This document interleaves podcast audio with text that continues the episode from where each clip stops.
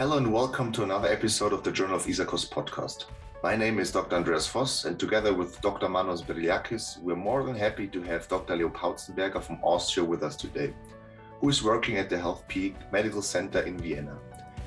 In this episode, we will talk about his recently published systematic review in the Journal of ISAKOS about ulnar collateral ligament reconstruction of the elbow and the clinical outcome. Hi, Leo, and thank you for your time to join our podcast. Maybe you can tell us a few words about your clinical and scientific background. Hi, thank you very much for having me. Um, my name is Leo Pauzenberger. Um, I am based in Vienna, Austria, and I specialize in shoulder and elbow surgery. I did my PhD uh, on the biomechanics of shoulder, uh, and I treat a lot of elbow injuries, um, acute and chronic ones, and um, most recently, I've been named the uh, head physician of the Austrian Baseball and Softball Federation, and uh, that's part of why i w- I'm interested in elbow injuries, the UCL tears, and uh, it's also an increasingly uh, big part of my practice. Thank you. What was your motivation for this systematic review? Yeah, so UCL tears are a, very common injury, especially in baseball players. Um, and it is treated by a very famous surgery, the Tommy John surgery, which is widely known, especially in the United States. Um, interestingly, though, if you look at the, the, literature, there's actually not that much evidence for mid to long term outcomes. And also, it is hard to uh, summarize or to, to find um, to find the, the scattered information on return to play, on uh, complication, and so on. So we thought it would be good to uh, to take a look and summarize um, and concisely um, collect the uh, evidence on on the topic. Thank you. So you performed a systematic review according to the PRISMA guidelines. I think this is a very important aspect in performing systematic reviews. Can you just briefly describe the guidelines and key points in this procedure? Yes, so um, if you're doing systematic reviews, uh, I think it's very important to um, to make the studies comparable. There's a lot of systematic reviews out there, and I think it's a good idea to uh, standardize them so everybody can compare what they find um, with the increasing body of, of literature. So one guideline or one idea to do this is the PRISMA statement. It's, um, it stands for the preferred reporting items for systematic reviews and meta-analysis. And it is an evidence-based uh, set of uh, reporting standards that's in the whole um, or in the in the in the big version consists of a 27 item checklist and a four phase flowchart which guides you through the review process um, and um, makes makes up for uh, for an easy and uh, well easy comparability between systematic reviews on the same topic. Thank you, thank you. This is very very important. And interestingly, you found over 5,000 studies in your identification process. From this, only eight studies have been included, with all except for one being uh, level four studies. How do you explain your findings in the lack of level one and level two studies? Mm, absolutely. I think this is not uh, not only a limitation of our review, uh, and I think it's an issue in the whole of orthopedic surgery, um, or probably in surgery at large, mm, uh, compared to internal medicine, where you have an intervention, maybe with a, with a medication, you can set up trials easier. Like in uh, in orthopedics and in surgery, usually you end up with trying a new pro- procedure but either you don't have uh, the, the amount of cases you need to do a comparative study or you are very convinced that this is a better technique. Um, so it, I think in surgery, uh, in surgery, it is a problem that we are not doing high-level studies, and the result is that there's an increasing number of uh, articles out that criticizes, for example, orthopedic surgery that a lot of uh, apparently the procedures that are done are, don't have sufficient evidence to support them. Now, that's may, might be only an academic problem because we know from treating and managing our patients that they work. But at the end of the day, as seen here, as what you said, um, it ends up um, being only very low grade evidence available, and that's also reflected in our review. Perfect, thank you. I totally agree to this comment. I think it's always important to define a professional as you did in your um, review.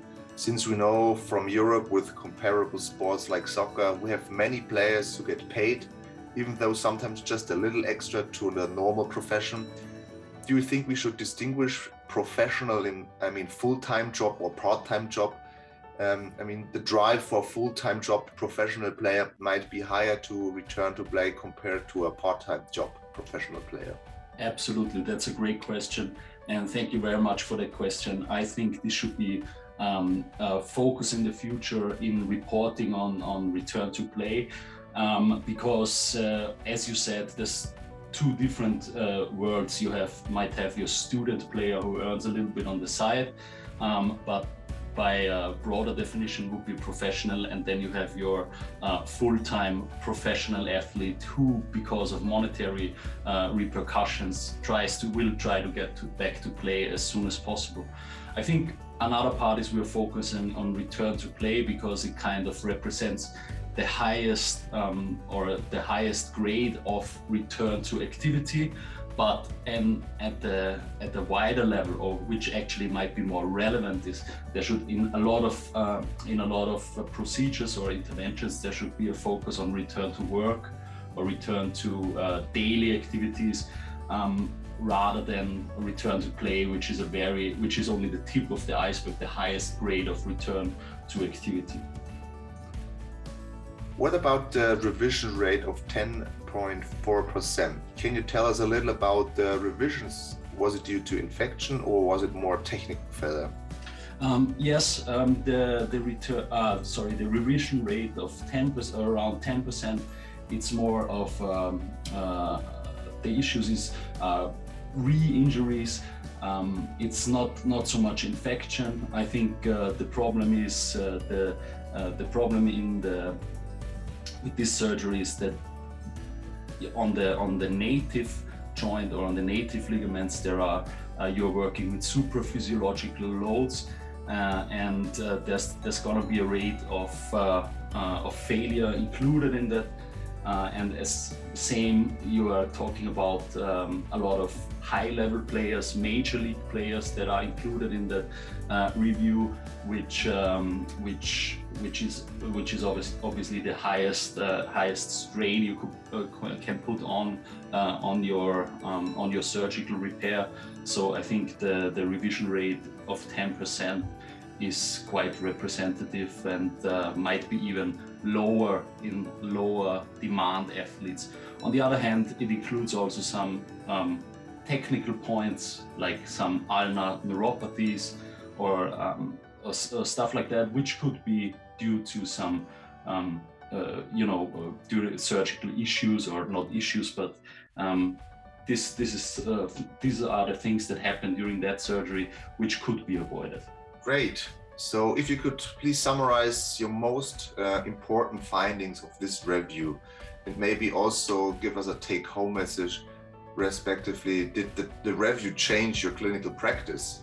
Yeah, thanks. Uh, great question. Um, so the most important finding is obviously that um, uh, ulnar collateral, collateral ligament reconstruction offers excellent functional outcomes in the medium to long term, um, especially in the uh, most interesting group, the baseball players.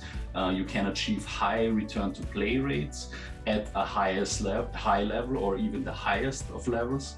Um, and also the uh, the reconstructions provides um, career longevity for uh, professionals, which is obviously uh, a subgroup, but uh, most important, highest demand subgroup.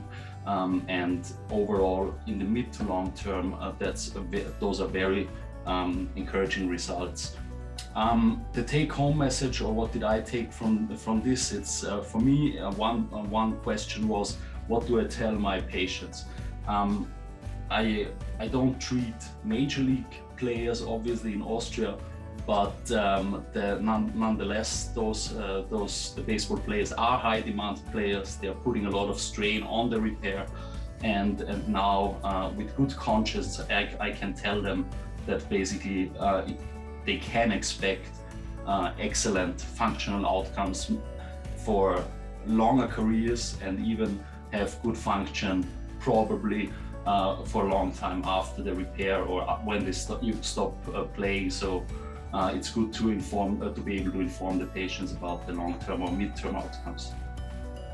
Great, thank you, Leo, and thank you once again for your time to join our podcast. And hopefully, we'll have you back for another episode with your next publication. Thanks for having me. This was Associate Professor Dr. Andreas Voss from the University Hospital of Regensburg in Germany on behalf of the Journal of ISAKOS. We hope to have you back for our next episode. The views expressed in this podcast do not necessarily represent the views of the Society or the journal.